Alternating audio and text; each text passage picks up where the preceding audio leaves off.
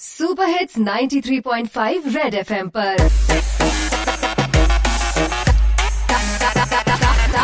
Target से drop out ਹਾਂਜੀ, ਘਰ 'ਚ ਬੈਠੇ ਮੇਰੇ ਮਿੱਤਰ ਪਿਆਰੇ ਦੋਸਤ ਨੇ ਕਰ ਰਹੇ ਇੰਸਟਾ, ਫੇਸਬੁੱਕ ਤੇ ਦੜਾਦੜ ਪੋਸਟ ਨੇ। ਕਦੇ ਬਣਾ ਰਹੇ ਪੀਜ਼ਾ, ਕਦੇ ਬਣਾ ਰਹੇ ਪਾਸਤਾ, ਆਰਡਰ ਤਾਂ ਕਰ ਸਕਦੇ ਨਹੀਂ, ਸੋ ਦਿਸ ਇਜ਼ ਆਖਰੀ ਰਸਤਾ। ਬਾਕੀ ਮਿਲ ਤਾਂ ਸਕਦੇ ਨਹੀਂ, ਫੋਨ ਕਰੋ ਜਾਂ ਮੇਲ ਪ੍ਰੋਡਕਟ ਲੈ ਕੇ ਹਾਜ਼ਰ ਹਾਂ, ਜੋ ਹੈ ਰਿਫਾਈਨਡ ਆਇਲ ਯਾਨੀ ਕਿ ਤੇਲ।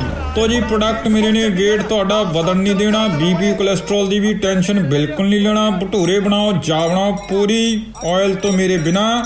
ਡਿਸ਼ ਹੈ ਹਰ ਅਧੂਰੀ। ਹਾਂਜੀ ਸਨਫਲਾਵਰ ਆਇਲ ਤੇ ਆਈਐਸਆਈ ਮਾਰਕ ਹੈ, ਸੁਨਸਾਨ ਪਏ ਅੱਜਕੱਲ ਗਲੀਆਂ ਤੇ ਪਾਰਕ ਹੈ। ਘਿਓ ਤੋਂ ਵੀ ਪਿਓਰ ਹੈਗਾ ਮੇਰਾ ਆਇਲ ਸਨਫਲਾਵਰ ਉਗਿਆਨ ਪੰਜਾਬ ਦੀ ਸੋਇਲ ਗੈਸ ਤੇ ਰੱਖ ਕੇ 5 ਮਿੰਟ ਕਰਨਾ ਬੋਇਲ ਓਏ ਤੇਰੀ ਓਏ, ਮੱਛਰ ਆਉਣ ਲੱਗ ਪਏ ਔਨ ਕਰ ਲੋ ਕੋਇਲ ਕੋਈ ਕਹਿੰਦਾ ਕਿਸ ਤੇ, ਕੋਈ ਕਹਿੰਦਾ ਬੋਸੇ।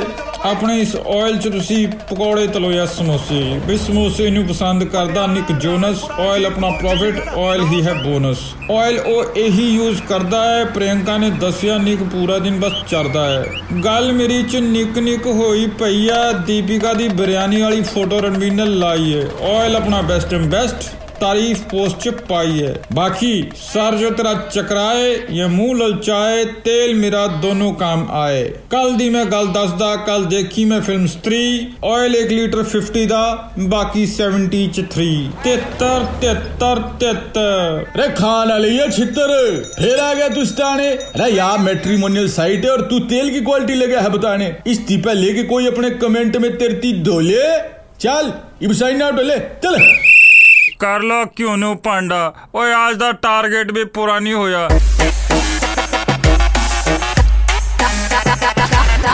Target Singh drop out